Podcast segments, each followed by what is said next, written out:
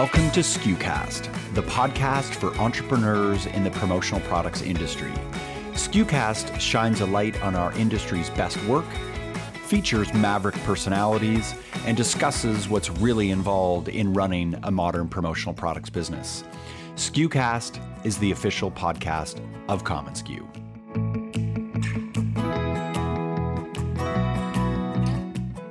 Bigger is not always better. Everyone talks about these, oh, you know, we want to be a $100 million company or we want to, you know, you have to get to scale. Small is a great destination.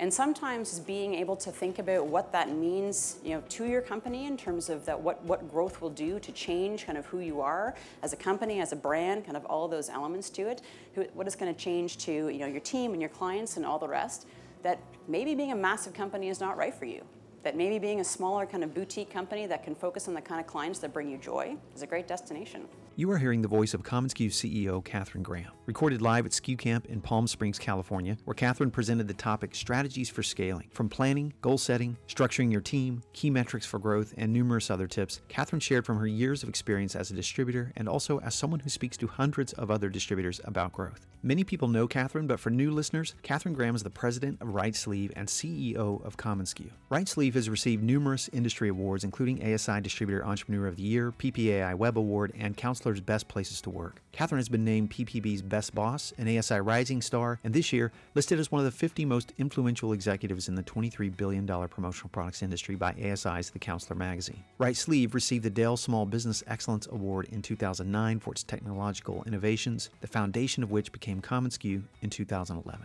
Over the next several weeks, we will be releasing all of the audio recorded at our inaugural SKU Camp event. Since many of you are now deep into business planning for the upcoming year, we hope this series of presentations helps you and your team as you plan and grow. You can download the PDF from Catherine's presentation at community.commonsku.com. Just look for the SKUcast episode entitled Strategies for Scaling. And now, from SKU Camp, Catherine Graham.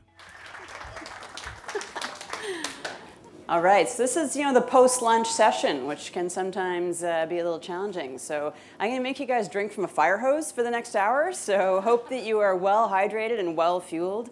I'm going to share my presentation after the fact. So there's I've, I've written it in such a way that is more kind of bullet point oriented, so that you can take it home and think about it and digest. So don't try and kind of frantically write down stuff that's up there during this. I want you thinking and I'm taking kind of notes more in the context as opposed to kind of capturing the details. So we will share it, share it afterwards.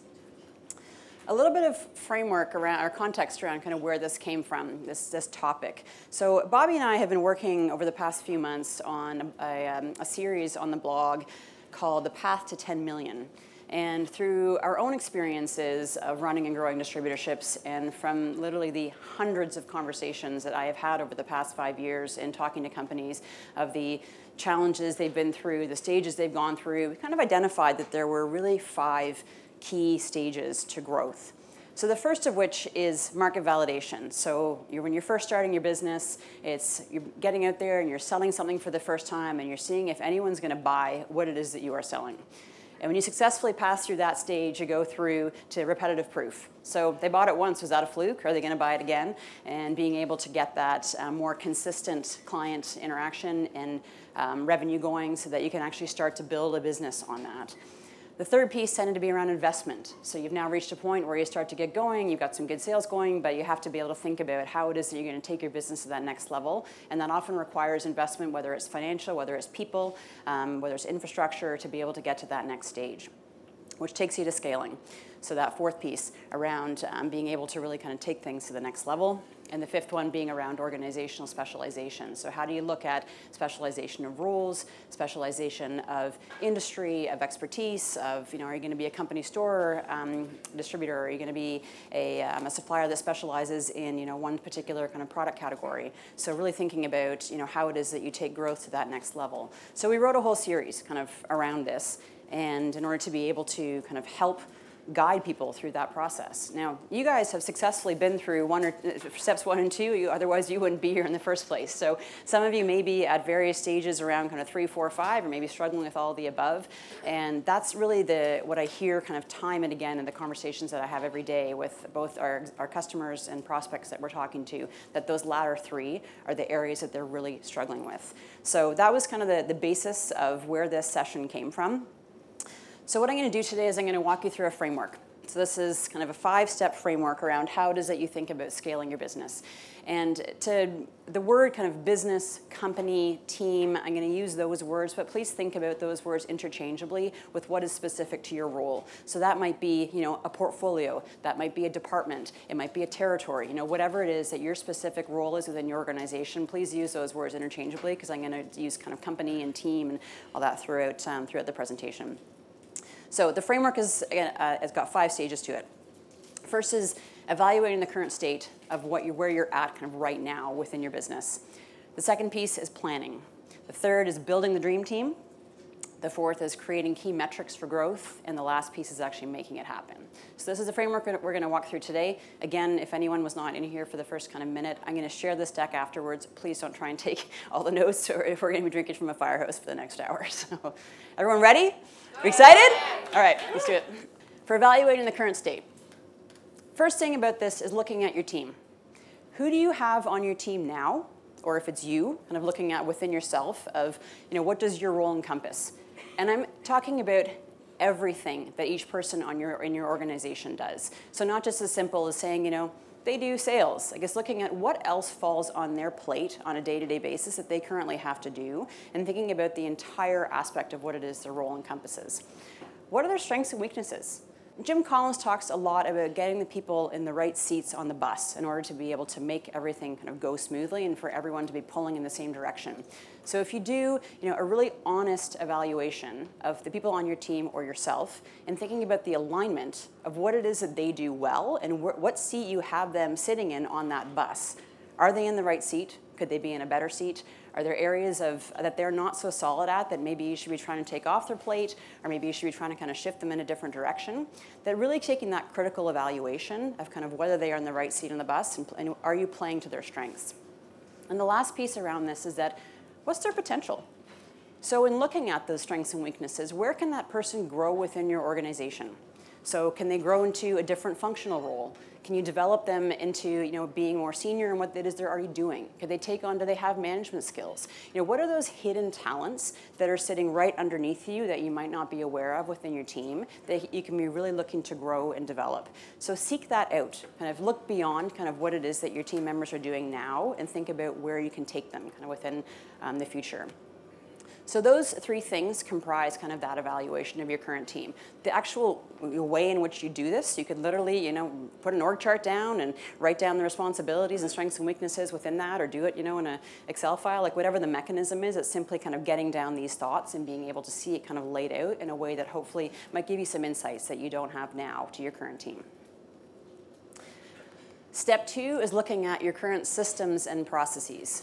So lay out everything kind of from beginning to end in terms of what is involved in your business. So from managing the customer, you know, through to coming up with you know the ideation phase, uh, managing orders, production, you know, marketing, all the different elements that go into that from you know beginning to end. And when you lay that out in detail, and you think about kind of every touch point that has to happen along the way, where are your bottlenecks? So that system and process might be working well for you now, but if you start putting pressure and stress on it, you start putting more transactions through, more volume through, where is it going to hit the bottlenecks? Where are those points that are going to start to be kind of that limiting reagent within that ex- existing process that you're going to have to address before you put more volume through? Or you know what, what's not working so well in this moment in time now? You know what is it that can you, you can streamline before you even start to add kind of more volume into that? So can you change process? Do you have to add people? Do you need better systems? Like what is it that is not working well or is not going to work well in the future that you can address now? So what this might look like in terms of how you actually evaluate this is that laying everything out kind of along this timeline. So whatever those different steps are along the way for your organization, um, your team, your business, lay it all out kind of in this, this kind of methodical way and be writing underneath each step of the way, who does what? What are the systems that we use kind of for each step of this? Um, what are the um, roles and responsibilities of kind of people, people that are handling those different um, sections? Where are the handoffs that have to happen along the way? Where does information have to get communicated from you know, one person to the next within the company in order to be able to make those things happen? And circle within those where the bottlenecks are going to be and think about how can I address those stages, either now or before um, we start kind of putting more pressure on this and more volume through. So it's literally just a process flow. So those two pieces are really going to give you kind of that picture of what, what it is that you have to work with now from a foundational perspective before you then start kind of layering growth on top of it. So team, systems, and process. So the next stage along this way is planning. So this is thinking about actual how, how it is that you get from kind of where you are right now to where you want to be. So here's where I'm going to ask you to be kind of open and vulnerable. In thinking about a detailed roadmap, so looking at kind of a, a plan kind of laid out with specific steps around how it is that you're going to get there. How many of you have a five-year detailed roadmap? Hands up.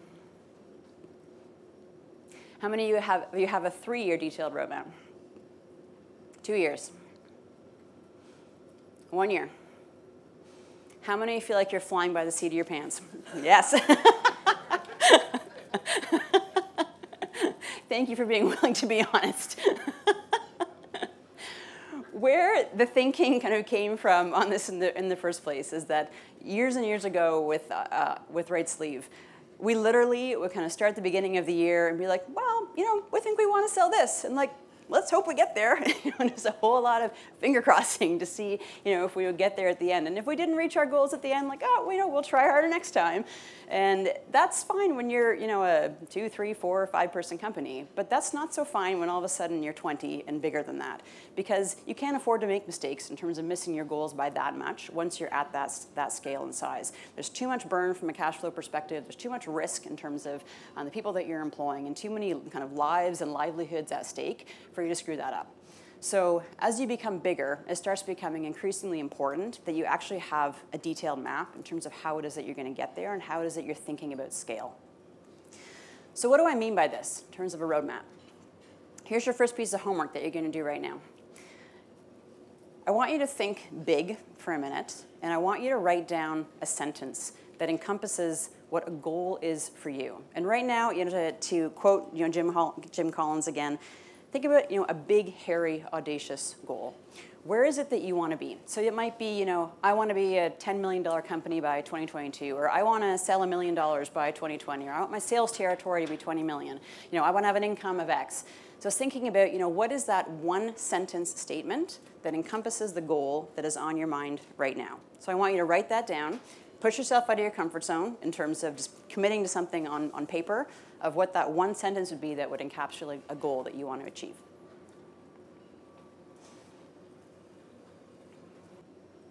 Everyone got something down? How many of you felt really uncomfortable doing that? Well, congratulations, you just took your first step on creating your roadmap. One of the most important things about goal setting is writing it down. If it is written down, it makes it that much more real. And in terms of pushing you out of your comfort zone, think about sharing that goal with some people while you're here. As soon as you actually say it out loud and you commit to it, that takes it to a whole other level. So if you feel comfortable doing that and kind of discussing with people in the next you know, day or so that you're here, share it. Take that next step to committing it to, from a roadmap perspective. So I want you to be thinking about that sentence that you've written down as we go through this next, next stage. There's three things that you need to think about from a philosophical perspective. The first is your company philosophy. What kind of company do you want to be? So as you think about that goal that you've written down, you think about where it is that you want to be in the future, what does that look like in terms of you know, what, what you are as a company today and where it is that you want to get to? And one thing that I'll say here is that bigger is not always better. I mean, everyone talks about these, oh, you know, we want to be a $100 million company or we want to, you know, you have to get to scale. Small is a great destination. And sometimes being able to think about what that means, you know, to your company in terms of that what, what growth will do to change kind of who you are as a company, as a brand, kind of all those elements to it, what is going to change to you know, your team and your clients and all the rest, that maybe being a massive company is not right for you. That maybe being a smaller kind of boutique company that can focus on the kind of clients that bring you joy is a great destination. So think about those things in terms of what that means as far as scaling to your specific company and how that's going to change who you are today to get there you know, three, five years from now. So that's the first, your company philosophy. The second is thinking about your client philosophy. What kind of clients bring you joy? If you sit and look at who your ideal client is that you are working with today, you can say, how can I get you know 10 more of those and be able to scale kind of our organization working with those perfect kind of clients that hit you know all the right criteria for you. And that's going to be different for every one of you. In some cases, you know, if you're big into company stores and you know RFPs and big business, then that's going to be a totally different client than if you're the kind of company that focuses more on kind of uh, you know agency-oriented business or um, you know creative-oriented business. So it's really understanding kind of who that ideal client is. And I, will share with you um, an experience that we had in terms of you know, transitioning this from the Right Sleeve perspective. So when Mark first started the business, the he focused on kind of who he had within his own network. You're you know scrabbling to, to you know make ends meet in terms of getting sales and getting you know customers in the door, and so you're going to tap into whoever you have um, that brings you opportunity in terms of um, potential business. So we ended up with a lot of larger clients that were nonprofits, big volume, tons and tons of t-shirts. It's a really kind of exciting volume from that perspective. When you're first getting going, you're like, wow, you know, a client that spends $100,000 in t-shirts, that's really exciting. But at the end of the day, what that kind of boiled down to was really shitty margin. and that was exciting for a time, but as you think about trying to scale a business on that, that the profitability that comes out of that becomes difficult to be able to then invest back in and kind of grow from there. So at that moment in time, of looking at kind of what that current client base looked like and how, who it is that you know we wanted to be as a company, thinking like that's actually not who we want to scale with in terms of the kind of client base that we want to attract and where we see good growth coming from. So, what happens if we were to stop selling to customers like that? What happens if all of a sudden a significant proportion of our revenue disappeared overnight and we transitioned? And that was terrifying at the time. So we made the difficult decision of saying we're going to shift our focus completely. Margin is an attitude. We want to sell to clients that value, you know, what it is that we do in terms of creative and design and all those elements, and be able to charge for it accordingly. And this whole business around procurement dictating to us that you're going to, you know, be, have charge this margin, and therefore, you know, we're going to grace you with this, you know, big order. But maybe next year we're going to pull it from you because someone's going to get skinnier on their price than you are. That that's not wasn't a great foundation for us to be able to build on. So we fired them as clients, and that was terrifying. And we basically started rebuilding from scratch in terms of who, not from scratch, but with the clients that we had that were fantastic and being able to build a foundation of clients that kind of fit that criteria. And it was the best decision that we ever made as a business. So be honest with yourself in terms of looking at your client base as they are now and thinking about who do I want to double down on in terms of clients that I really enjoy working with. And from a supplier perspective, exactly the same you know, um, process applies. That you know, you've got these, these you know, big, whether it's buying groups, whether it's uh, you know, huge companies that you know, currently squeeze you on price and demand rebates and do all of those things, and they bring you fantastic volume. But maybe there's a whole host of other ones out there that you could be making better money on and have more profitable partnerships with. These things are scary to say no. So have the discipline to think about kind of who that ideal client is and how you want to build that foundation of growth. So that's your client philosophy. The third one is your values and your personal philosophy. So for me, something that's incredibly important to me and to our team is to have a life outside of work. And for me, what that does is it makes people who work in our organization way more interesting. And guess what? That makes them way better salespeople in terms of how it is that they talk to our clients and how it is that they engage kind of internally with our team. So for us, being able to leave at five o'clock and have a life outside of work was really important. And if that meant that we grew a little slower as a result of that, that was a decision in terms of what, how, what, it, what it is that I felt was really important from a values perspective and what it was that I personally was willing to trade off in terms of my, the amount of time from a management perspective that I was spending. So think about what kind of sacrifices you're willing to make. And you know, maybe you're at a stage in your life where you, you're, you're fine kind of working longer hours and you're willing to put it in because you really want to get that, hit that aggressive growth target. That's no problem. But it's just being honest with yourself about what it is that is important to you and what it is that you're willing to trade off from a sacrifice perspective. And that's going to be different for every one of you and different based on the stage of life that you're at. The other piece of this is that as you look to scale, what impact is that going to have on your role specifically? So if you've been the person who's been the primary rainmaker in your role, you spend all your time kind of selling and out there with, with customers, and all of a sudden now you've got all these people to manage.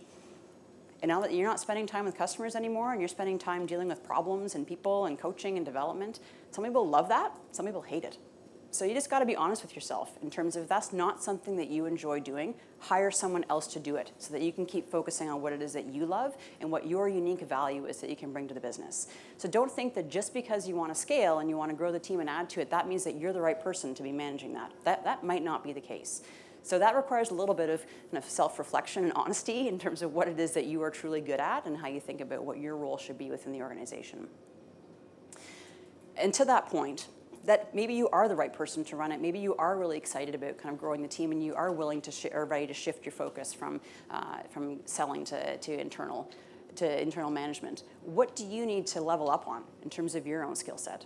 You know, if you haven't managed a large team before, you know, what is the experience that you need in order to be able to get good at that? Who can you reach out to from a mentorship perspective? Or, you know, what can you be reading or listening to to help you kind of develop those skills? So again, that self-awareness in terms of where your own gaps are and weaknesses and where, what it is that you need to level up on to get to that next stage in terms of your role as you scale. So that's the personal values part. So just to recap, company philosophy, client philosophy, and your personal, your personal philosophy and values. Those three pieces are going to govern kind of how you think about your roadmap. The outcome of all of those things is going to dictate the timing on all this. So again, going back to that personal philosophy piece, that if you're willing to work, you know, 24 hours a day and you really want to gun it in terms of your growth, then have at it. If you want to be more measured kind of within this, then think about the fact that you got to be more patient in terms of how it is that that growth is going to happen. So if you sit for a second and think about those three elements, and you think about that in the context of the sentence that you wrote down, how does that impact that sentence? Does it change things in terms of what you thought that you wanted to have as a goal? Or do you look at that sentence and say, you know, within those three elements, that fits within the overall values that we think about in terms of our company, our clients, my personal philosophy? So let's take a second. Look back at your sentence, think about that. All right. Building the dream team. Scaling ultimately comes down to people if you can't build the team around you to be able to get to that next level, you're not going to be successful. And people is the single hardest part of building a business. No one goes out and tells you how to do this. No one you know, teaches you typically how to hire, how to train, how to develop, how to, you know, how to level up yourself in terms of your own skills. So this is by far and away you know, where it is that you as a leader should be investing the most of your time. So thinking about developing your team, thinking about how it is to be recruiting talent, um, thinking about how to continue to develop yourself, that as an overall percentage of the time that you spend, this is the most important thing that you can be doing as a leader. So how do you do this? Thinking about structure, we're going to talk about structuring the team and how it is that you scale on that basis. This is a multi-step, multi-year process when you look at achieving that goal that you wrote down in your sentence. And it's something that you're going to have to reevaluate every step along the way because it will constantly evolve.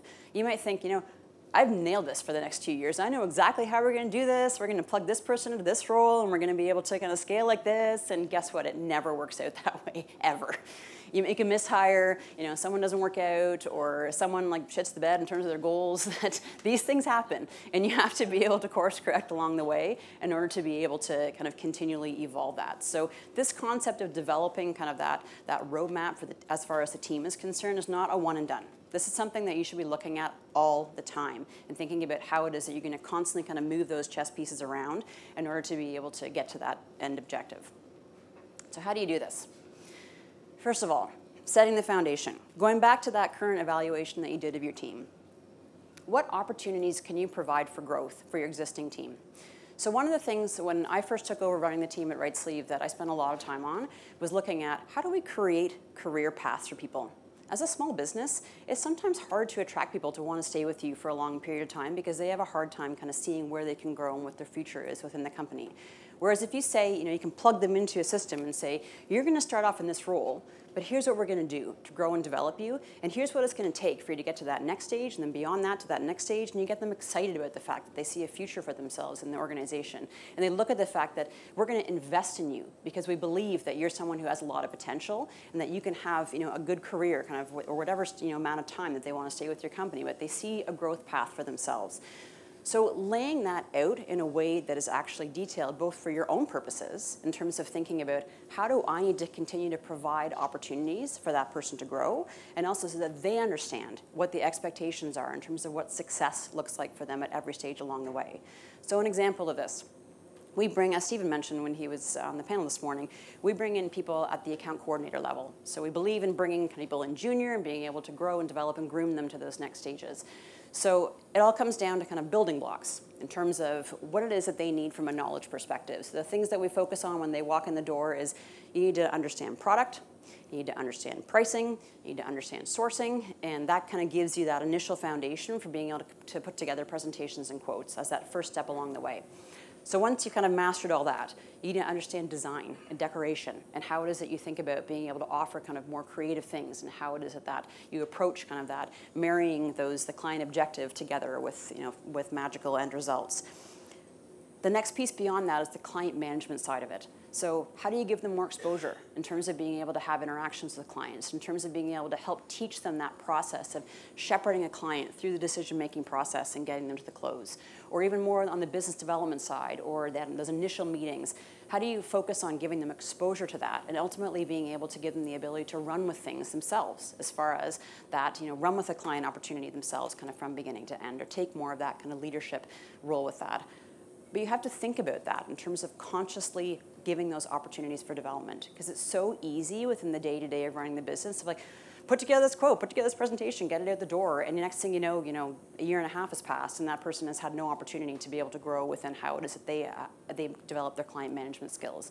So consciously laying out a timeline, both for yourselves in terms of how to think about that, but also for them to know what success looks like at every stage along the way, is the key the key to being able to develop them and level them up within your organization one, two kind of caveats that I'll say kind of around this is that not everyone necessarily wants to grow into what that next stage is. So some people that start as a, as a coordinator actually don't necessarily want to sell. And if they're really good at what they do and you can keep them engaged kind of in that role and they derive great satisfaction out of that specific role that they're in, then that's no problem. So it's being able to look at each specific person within your organization and say, not everyone necessarily fits exactly within this trajectory of how we have laid things out, and being able to develop kind of unique plans for each individual according to what it is that they want to do and how it is that they want to, grow and develop. And lastly, you got to make the tough decisions. Sometimes when you hit those next stages of growth, the people that started with you are not going to be the right fit. And being able to recognize that and have the courage to part ways at that point is going to to set you up for way better longer term success than saying like oh maybe they can work it or maybe we can try and train them or try and kind of move them into a different role and and uh, and try and have them be successful in that. So make those tough decisions because ultimately if you're going to scale successfully you got to have every people that believe in kind of where the bus is going and that they are excited about that journey. So defining future roles. One of the things that I see a lot um, with distributors that I talk to is this belief that we're just going to keep hiring salespeople. Like you just keep adding those in there, and that the, ultimately that's just going to create um, the revenue's just going to come out of all that, and they just kind of keep plugging, plugging, plugging in there. And what ends up happening out of this is that you end up with an enormous amount of inefficiency and duplication. Because all of a sudden, you've got 10 people across your organization calling the same vendor and saying, can I get the tracking ID for that order that shipped today? And I'm sure from a supplier perspective, that drives you guys nuts as you're listening to this all day long, saying, I would just like to speak to one person from that company and be able to give all the tracking IDs across the orders that are going out for that company today versus speaking to 10 different people. So, as early as possible, think about specialization. And this can be scary in terms of this is where the investment piece comes in because you're thinking, I can't afford to hire someone in support for you know, the amount of volume that person is doing, or I can't afford to hire someone who's dedicated to production. But what I would challenge you to think about is that you can't afford not to.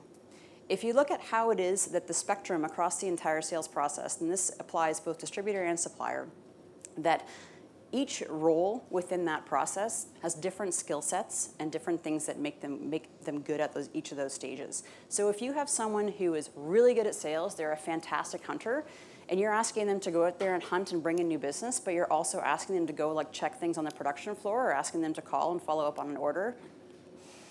That's crazy. Like that's totally crazy to be taking someone and wasting that amazing skill set they have to bring new business in the door for you and having them spend time on something that they are not good at and that is not adding value.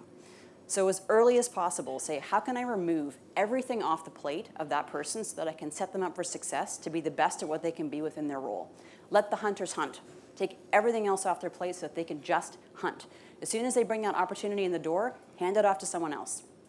We think about that next stage in the sales process in terms of ideation that all of that comes down to creativity. It comes down to sourcing. It comes down to being able to match those objectives to the products, the design, to the ideas. That is a very different skill set than someone who is really good at following up with production and managing that checklist. So each of those steps along the way kind of requires a totally different skill set and ultimately uh, is should be different people as you grow. So as early as possible, start to specialize, start to specialize um, those areas and separate out those functions and hire for those specific areas and leverage that. You are going to grow so much faster if you're willing to take that risk and to invest kind of in that stage. And I know that there's that that ends up is painful from a profitability perspective. Having been there, it's very painful. But if you can make that decision to say we're going to put that investment in now and be able to build upon that infrastructure, you will be set up way better for success than if you just kind of keep plugging in the same roles and having everyone do everything across the entire sales process. And thinking about kind of what the right structure is for your organization.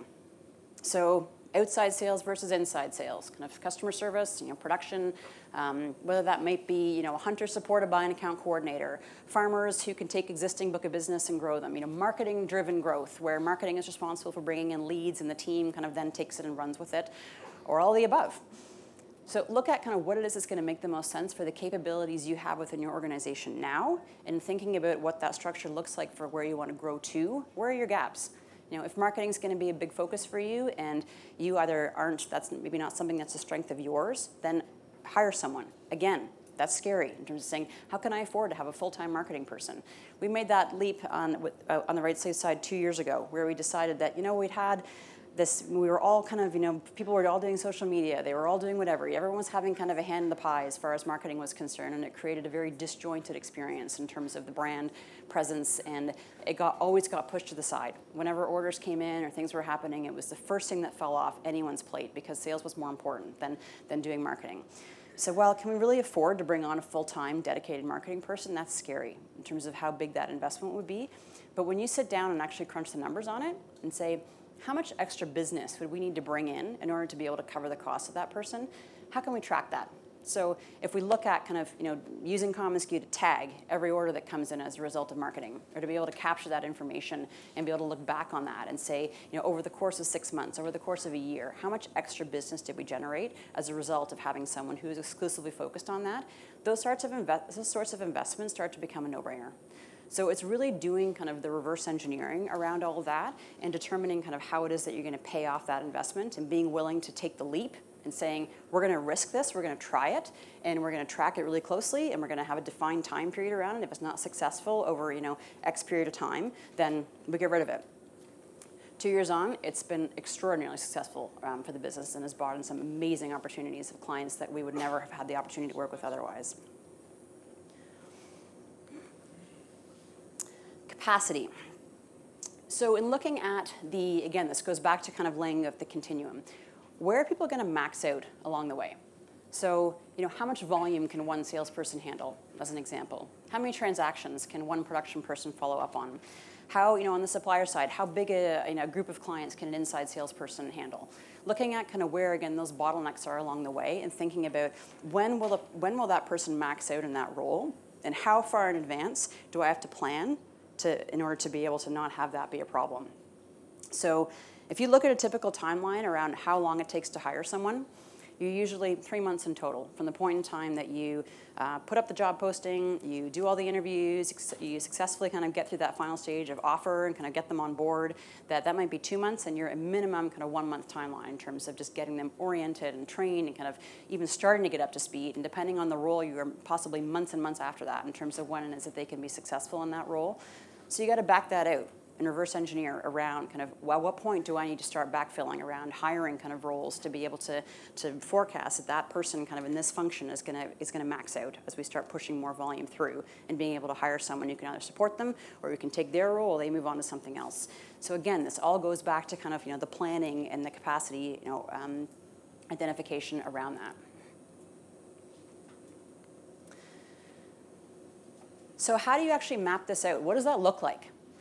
It could literally be like, you know, a Gantt chart on an Excel file. It could be saying, you know, we, we need to add um, a new, you know, inside salesperson um, in month six kind of of the plan. And, or, you know, we're going to be shooting for a sales target of X and therefore kind of we need coordinators or whatever else that might be. Is laying it all out within a specific timeline of being able to say we need to plug these people into these roles during that time and it's going to cost X. So looking at it from a cash flow perspective in terms of the, uh, you know, how that all kind of lays out in a plan and thinking about you know, how much each person on the team can sell this year. You know, how much could they sell next year if we didn't add any support? How much could they sell if we did add support? Would that be a total game changer for us in being in terms of making that investment now? Would that suddenly catapult them up to a whole other level? And all of a sudden that support person is paid for themselves, you know, and then some. So it's mapping kind of all of those things out in terms of at what point in time does it make sense to add kind of those different roles and how do you put that on a timeline? So this becomes basically kind of in terms of the deliverable out of this. This is basically a people forecast. Is what it's uh, you could you could call it. When we go through a planning exercise every year around this uh, time of year at Right Sleeve, where the salespeople sit down and they take a look at what revenue target they want to hit within their portfolio next year. And it becomes this entertaining exercise that Stephen and Lachlan go through, where the salesperson says, "All right, you know, I want to sell X." And they're like, well, we actually think you could sell Y. this negotiation process around kind of getting to that, uh, that point where they're in agreement. But it's actually a very analytical process of taking a look at what's the existing portfolio that they have in place now and the potential of that. Um, what is likely to repeat kind of within that client base? Uh, where are the gaps going to be in terms of if they do want to hit a specific target, what is the gap between what they have now and where they need to get to? How are they going to fill that gap in terms of um, new opportunities coming in or marketing, um, creating leads for that? And basically, it comes down to kind of this final you know, exercise where by November, the, the plan is in place for next year. So it's broken out in terms of the total dollar value every salesperson and sales team is committing to sell it's broken out by month based on um, what it is that their portfolio, like the kind of um, timing of when, what their portfolio did last year, and then ultimately that, got, that gets broken down by week. So that becomes the basis of how it is that we think about kind of that people forecast. So, you know, if we have a person who is currently selling 500 and they want to get to 750 or they want to get to a million or whatever that next kind of stage is, what do they need to get there? If we were to put an account coordinator in now, would they be able to hit a million by the end of the year in terms of what they have with potential in their existing portfolio and how to get there? So it's really looking at you know the structure of the targets, what's their potential, um, at what rate do you add, and kind of reverse engineering based on that in order to be able to see what it is that you're going to need in terms of team to get to that point. And that's just that's a single year and thinking kind of longer term that if you were to then say, you know, we're going to do X million this year, we want to do Y million next year, that what's that going to take in terms of people to get to that point? Don't forget about support and infrastructure. Ultimately, this is not all about sales. For everything that you add in terms of sales at the top line, all of that creates work down below.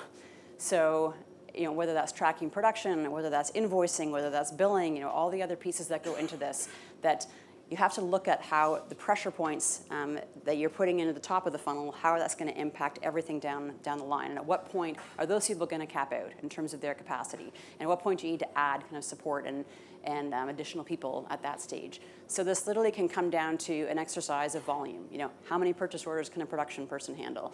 How many invoices and payables can finance handle until you have to add more people? when do you need a dedicated admin office manager? We hired an office manager for the first time this year, and that utterly changed my life in terms of what it is that it took off my plate and made me realize how much time I was spending on the stupidest things that are like the least value add of how I should be spending my time. And at the time, it felt again scary. How can we afford to hire someone to do just that? And now I look at her role and think, how could we have not done this earlier? I'm so stupid to have not invested in this earlier because what I've been able to do with my time as a result of her taking stuff off my plate has paid for her role and then some.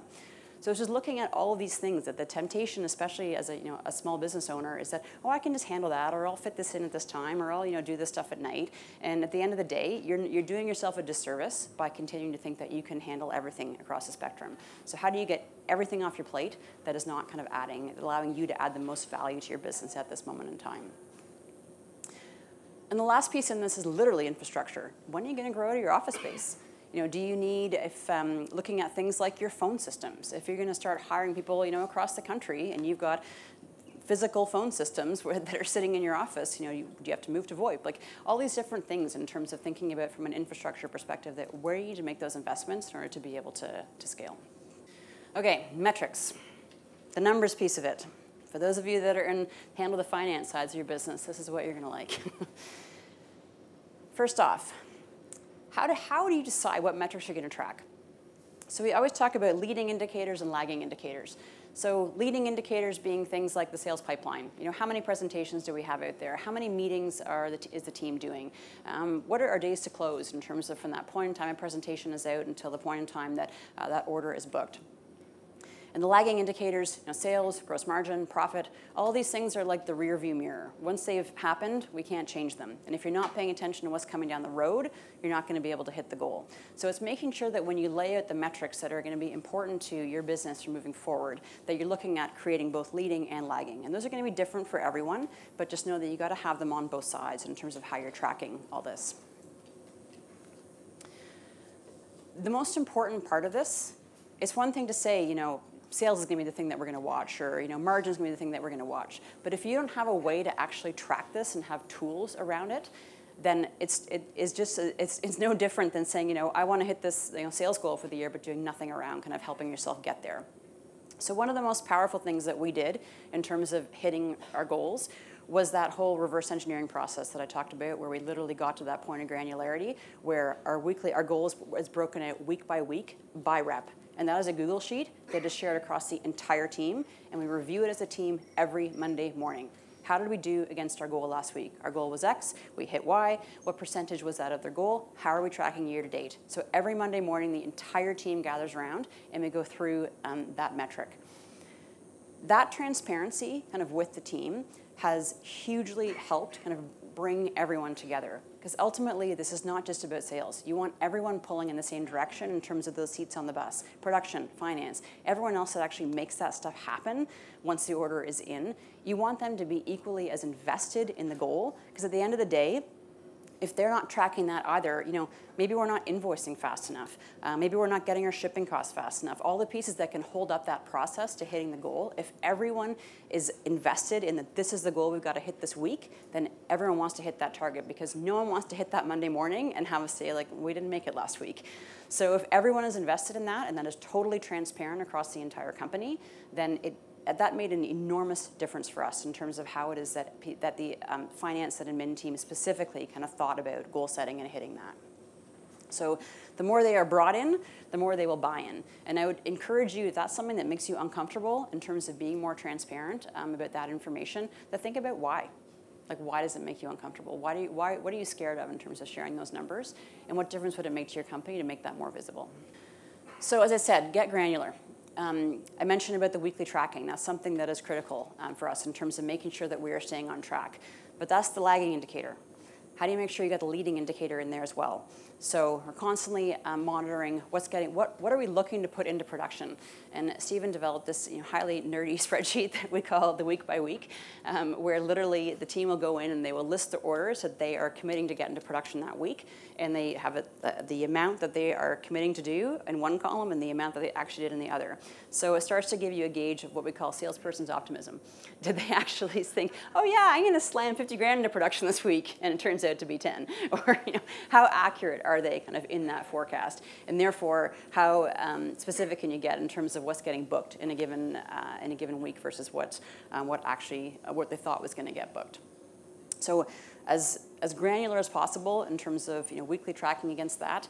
Um, other metrics might be more longer term than that. So you know, uh, tracking monthly margin as an example, or monthly cash flow forecasting. So whatever makes sense in terms of the rhythm of those metrics is just making sure that that becomes a discipline that you adhere to on that every week, every month. It's a cadence, it's a rhythm, and that is the thing that's going to keep you on track. a thing to think about within all this in terms of what I call setting limits. So you may decide that you're going to sacrifice kind of near-term profit because you're going to put money back in the business. You're going to, you know, hire a support person. You're going to hire a marketing person. You're going to, you know, invest in new office space, kind of ahead of that growth, um, whatever that case may be. But it's knowing that that investment needs to pay off. So you actually have, a, have to have a plan in terms of how it is that you're going to leverage that investment in order to make it make sense. So it's a limited time kind of horizon until you can see a return on that, uh, that investment that you're putting in. And this last piece around beware sacrificing gross margin for growth.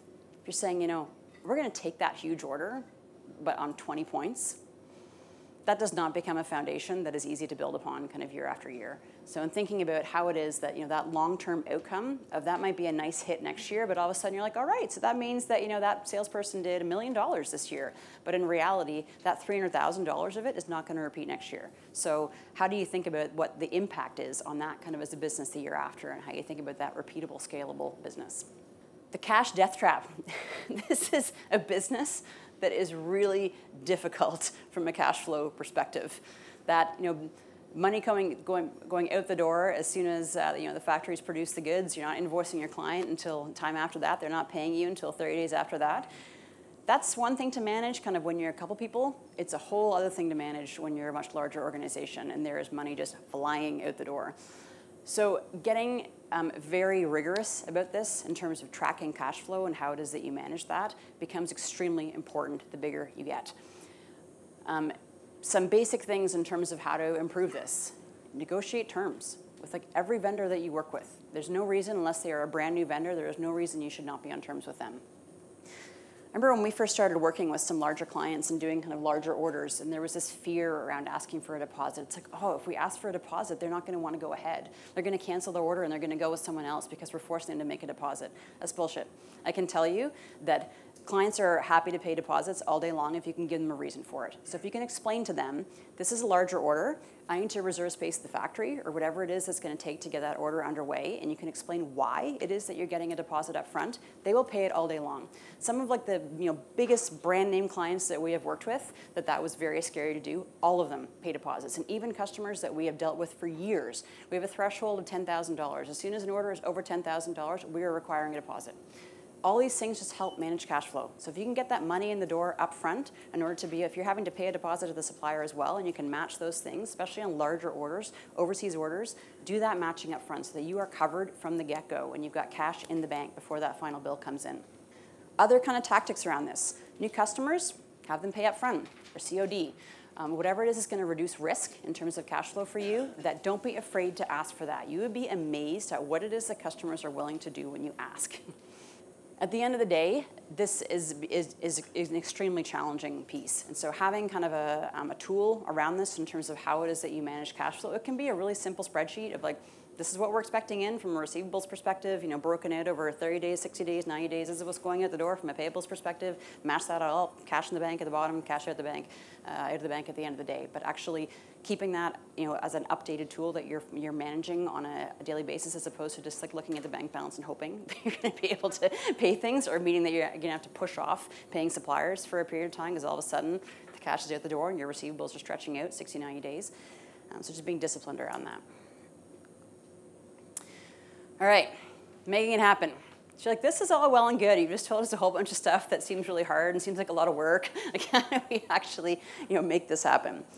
So that whole methodology that we've just walked through in terms of a recap of what it is that the you know, outcomes or outputs are out of this. In that evaluation phase, the three outputs that are going to come out of that, the current state of your team, the current state of your systems and process, the company, client, and personal values philosophy. You've gone through that evaluation process, those are the three things that you should have written down kind of by the end of that evaluation process. The three outputs as far as plan, or four outputs as far as planning is concerned. Development plan for your current team. Where can you take them of who you already have, you know, sitting within you and your organization now in terms of where they can grow? Who do you have to add to the team in order to be able to hit those next phases of um, forecasting that you've done? What are the key metrics that you're going to put in place? What's the discipline that you're going to instill around that in terms of keeping those, those tools and metrics up to date so you're actually tracking that stuff regularly? And lastly, that cash flow forecasting tool. I can't emphasize that bottom part enough. There's way too many people that just are kind of hoping the money is in the bank. So Jamie's laughing. She's like, oh, yes, I've seen that many times. so those are the four outputs in terms of the planning phase. Call kind of um, future proofing of the structure.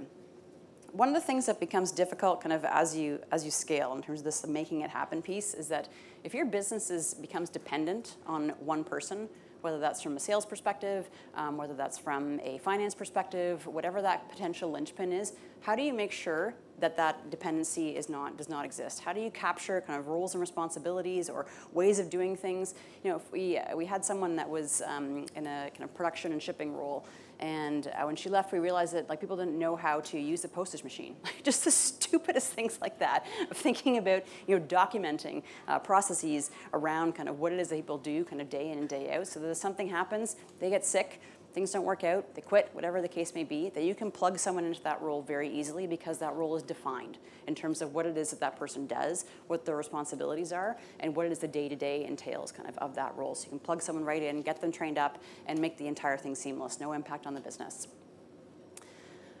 One um, last thing I'll say around here in terms of the future proofing piece of it is that I see a lot in this industry. Um, this with and this stems from kind of the historical way in which business was structured in this industry, the 50-50 commission split, where the person has kind of the book of business, they can walk out the door tomorrow and take the book with you.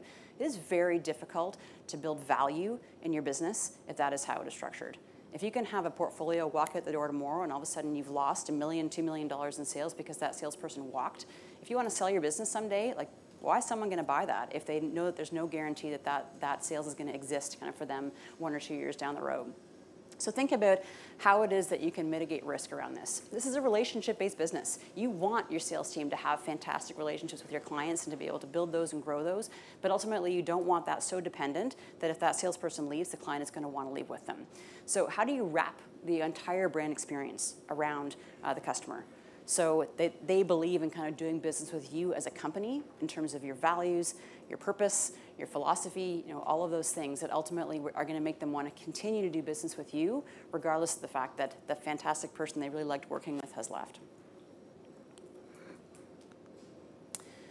So, key components for success accountability and discipline are critical for this that learning that we had kind of early on of just like crossing our fingers and hoping around goals is extremely difficult to build a business on. So you have to be willing to be able to hold yourself accountable to this and to have the discipline around tracking these things, spending time on kind of the tools, the planning, the spreadsheets, you know, all the things that it's going to take to be able to, to map out a plan to move this forward. So you got to be ready for that. And that's gonna, in terms of when you want to make that commitment in time and how far, how quickly you want to grow, is going to be unique to all of you. But if you do want, you're committed to saying, you know, I want to grow this, and now's the time, kind of do it. That you got to realize that you've got to invest kind of in that in terms of um, the planning and the tools with it. Don't let yourself slip on the goals. This is something where that week by week becomes absolutely critical. If we see that we're slipping and all of a sudden, you know, we missed a week, we missed another week, and now, you know, our year to date is low, then we got to think about how we're going to make that up. So that becomes something if everyone is aware of that and we're all kind of you know on that same bus heading in that direction, that that becomes you know you shift the focus to all right we're not spending enough time in business development or we need to be doing kind of more marketing you know whatever it is that we need to do to fill that gap. That if you are tracking that stuff weekly, you can course correct before it becomes too late. Otherwise, if it's you know the end of the year and you're like, whoops, we missed it again, too late. You can't do anything about it at that point. Whereas if you're identifying in you know March that we're slipping, then you're going to catch that long before kind of the end of the year happens that the original kind of um, planning in terms of the timelines, again, just this is not a one and done. You're going to be constantly reviewing these plans in terms of how it is that you think about kind of those next stages of growth and kind of course correcting around that. Timelines to say if someone doesn't work out, you're going to have to redo the forecast. So it's thinking about um, being able to be flexible around this, constantly reviewing that, and thinking about how it is that you can rejig as required. Some final thoughts. Scaling is really fucking hard. it can really kind of take it out of you. And there are going to be points in time where you're just like, I want to give up. Like this really sucks. You've you know invested in someone, they're amazing, and all of a sudden they quit. Like these things are going to happen all the time, and it is really, really hard. So one of the things that is so important to do in this is to celebrate every milestone and win along the way keeping the team motivated, keeping people excited, um, you know, getting to that next stage. That whether that's kind of doing stuff as a you know an, an, outing or an event, or even just like you know someone lands a big order of celebrating that kind of in the moment in the office. That all those little wins, those are the things that add up and kind of get to that the end of that journey. And one of the reasons why you're here is that having peers and people that have been there and been through that experience, I'm sure everyone in this room has been through some kind of shitty experience in terms of you know someone quitting or a client kind of um, you know walking out the door, whatever the case may be, um, challenges with kind of managing the team. That that is why like there is so much power kind of in the community here is being able to be vulnerable about sharing some of the crappy things that you've gone through, and I'm sure that there is someone who has been through that that can help you in terms of share sharing experiences they've had or you know ways in which they handled a particular situation. So please leverage that. Like that is you know an enormous opportunity kind of for you here to be able to to be kind of open and share those experiences with each other and be able to develop that peer group that ultimately you've now got someone that you can call. That if you hit kind of a tough spot down the road and it means that you can pick up the phone and say like, wow, this just happened and it really sucked. Like, have you ever been through this before? What would you do? Just getting someone's opinion on that. So the more that you can develop kind of that trust and openness um, with peers within the industry, it's going to hugely accelerate the growth of your business. Questions? Discussion. Is everyone's head about to explode? Are you all falling asleep? Are you? all? yeah, Nate. Can you kind of give some tips or some thoughts around a principal who is scaling that was the main salesperson that's trying to unload their book of business? So Nate's question was um, an example of a principal who um, was originally had a whole book of business. Now as they're scaling, they want to be able to start um, relinquishing those clients. So we went through exactly this with Right Sleeve. When I came on board, um, Mark was the primary salesperson at that point in time, and as we started building what became commonsku with the, you know, the technology in house, that the idea was to be able to get um, everything off his plate in terms of um, managing customers. So the uh, strategy around that was basically in terms of involving it was actually Stephen was the one that ultimately played this role. So you can ask him in terms of how that, that transition happened. But when he first started working with Mark as an account coordinator, um, that it was starting to develop the trust with those clients that they would call him first instead of calling Mark. And then ultimately kind of transitioning to the point in time where Mark was just out of the picture.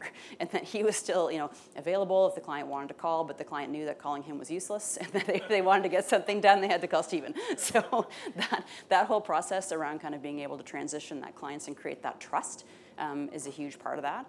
Um, but you have to be it has to make sense kind of economically in terms of the size of business to, to be able to have you not doing that sales role. So that's where kind of that point point in time comes around kind of the economics of that to be able to have you focused more kind of on with that management piece or business development piece or vision or strategy or marketing or whatever else is going to help kind of propel the growth if you're not selling.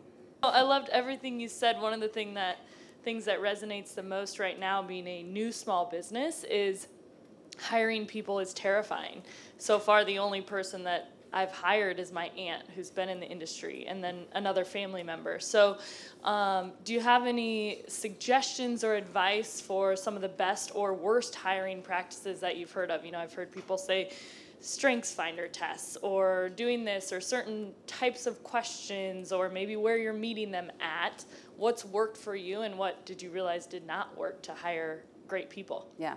One thing I'll point you guys to from a resource perspective, um, I've written an ebook uh, that we have on the blog called the People Series Guide. So it's all laid out based on um, hiring. There's like some sample interview kind of questions in there, but it also um, breaks out kind of skills at different um, different roles in the organization, and then talks about kind of retention and development and um, and kind of reviews and all those things. Um, so that's on the on the blog in the resources area. But the um, key thing, the biggest mistake that I see people make is saying, I want to hire someone who has done this role before. And what ends up happening is that, first of all, they haven't done that role before at your company. They've done that role before at someone else's company, and that might not be the same way you want it done. Um, but it also means that they might get bored an awful lot faster if they've already done this before somewhere else. So um, the biggest thing that we look for in hiring is attitude, um, culture fit, and personality and everything else is teachable.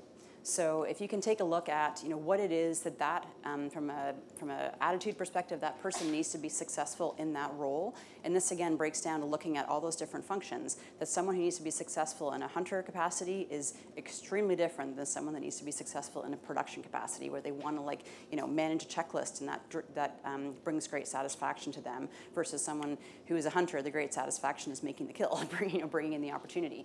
So um, identifying kind of what success looks like first, kind of in that role from an overall um, you know, personality and attitude perspective, and then thinking about how do you structure interview questions to bring out kind of how they have shown those skills in other roles that aren't necessarily exactly the same as what you are hiring for. So we end up, um, especially, especially for account coordinators, we end up hiring a lot of people who have had um, retail experience. If someone has waitressed and done a role like that, that is a hard job in terms of being, you know, put on the spot and having to move quickly and um, be able to be extremely personable and handle stressful situations. Um, all the things that are required for success in this business, like either working, you know, in waitressing or retailing, as that like all day long in terms of the types of skills and experience that they will have been through um, and having the right attitude around that. So I think that giving as much um, investment and time up front in terms of what does success look like in that role and how do we try and find those attributes um, within the interview process that you're going to end up with a way more successful outcome um, than just saying I want to find someone who has done exactly this. I was wondering how do you guys structure account managers and the account coordinators and who gets one and who doesn't? Like, how does that work? Um, it's all based on um, either existing sales or um, potential.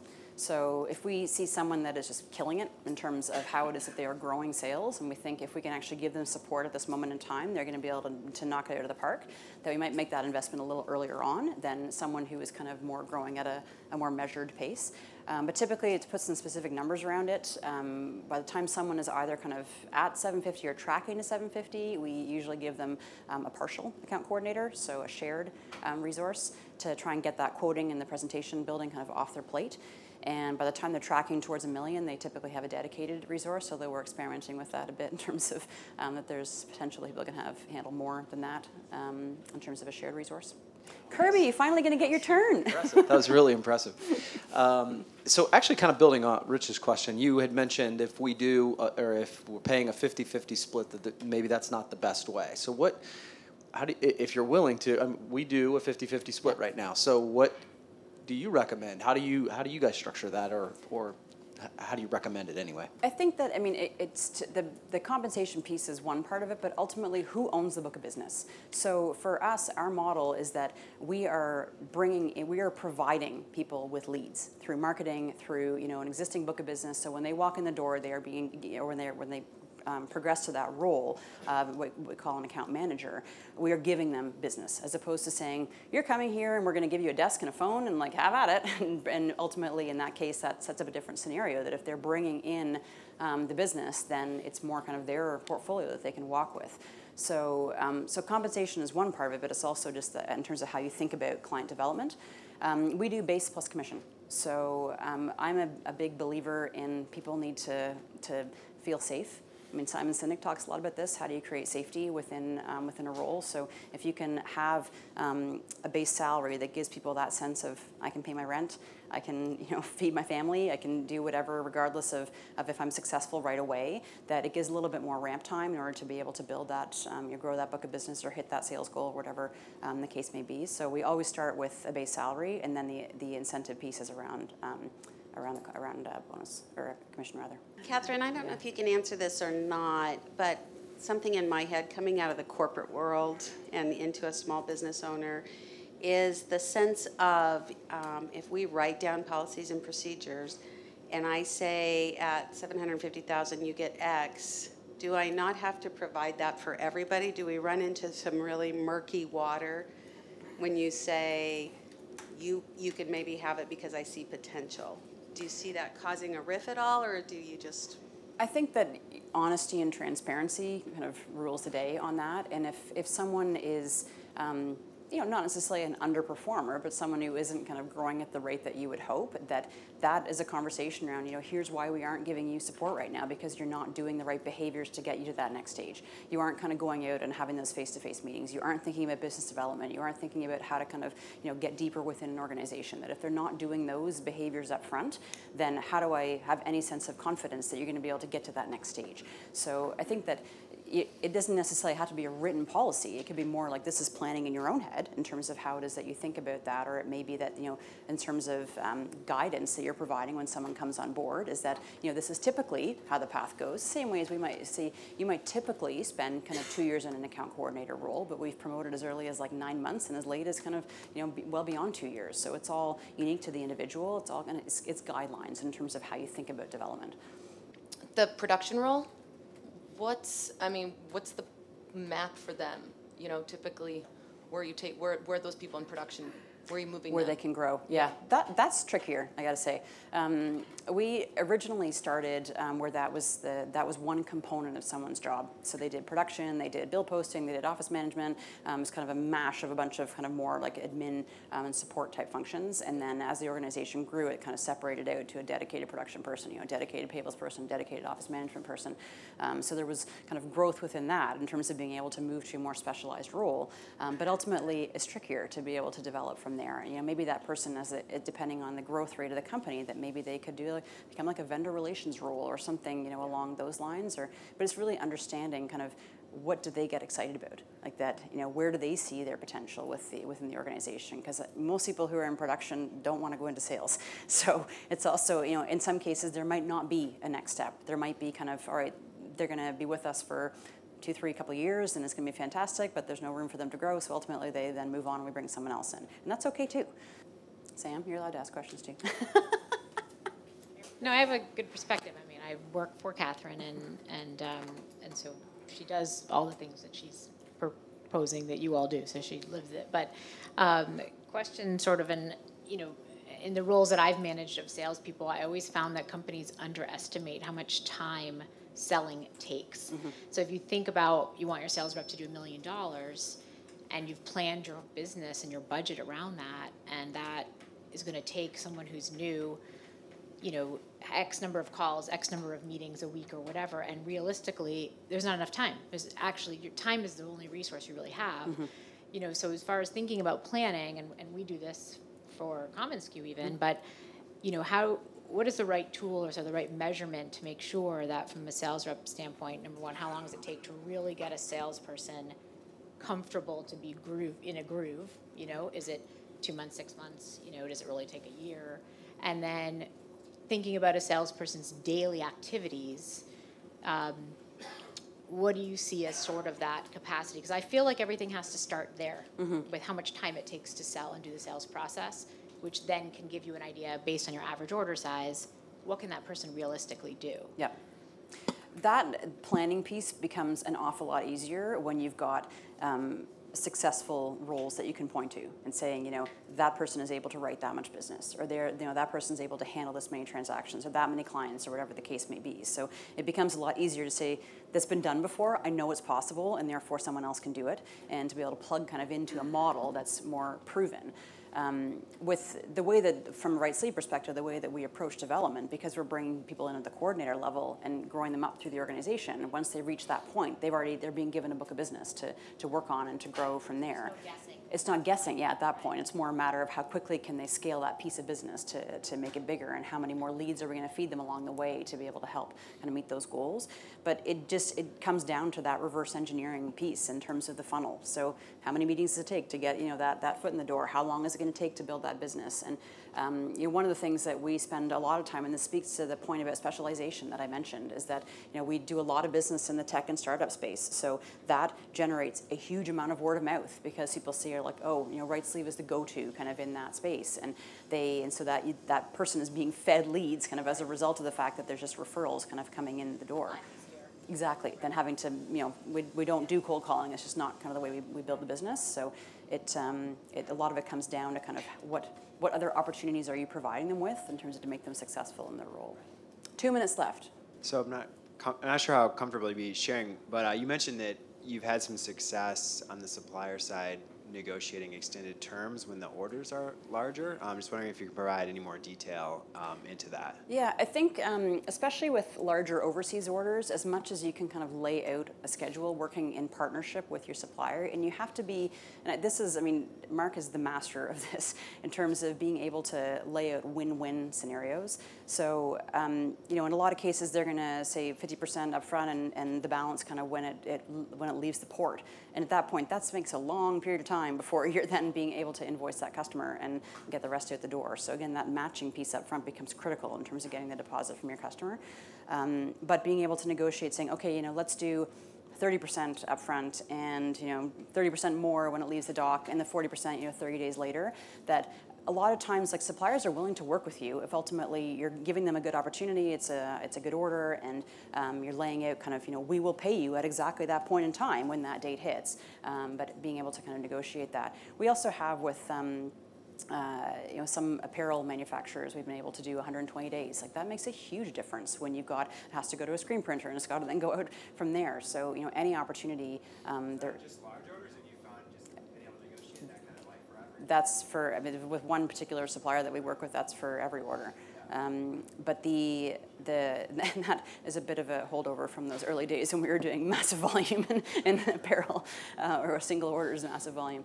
Um, but I think that um, a lot of it also comes down to is that if you're going to negotiate those terms, you also have to pay on time. And that becomes a respect thing in terms of how it is that you manage those supplier relationships. So the, um, that's where the cash flow piece becomes absolutely critical.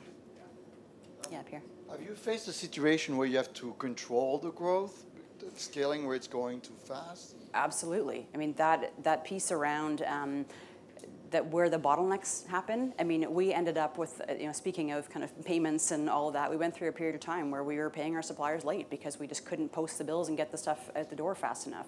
We just didn't have enough bandwidth in that role. So we ultimately hired a dedicated payables person just for that reason. So we want to make that be a, a point of um, something that's really important to us to pay our suppliers on time. So the um, yeah, absolutely, and that's where I mean we weren't doing enough of this stuff at that point in time in terms of laying out kind of where those bottlenecks were and, and being able to hire early enough along and, and to reach the, to avoid that issue. We are out of time. More than happy to continue this conversation kind of over the next uh, you know, 24 hours and beyond. But thanks for all your attention. Thanks so much for tuning into this episode of SKUcast. Be sure to keep up with our latest content by subscribing to SKUcast on iTunes or to our blog at community.commonsku.com. Until next time, friends, thanks so much for listening.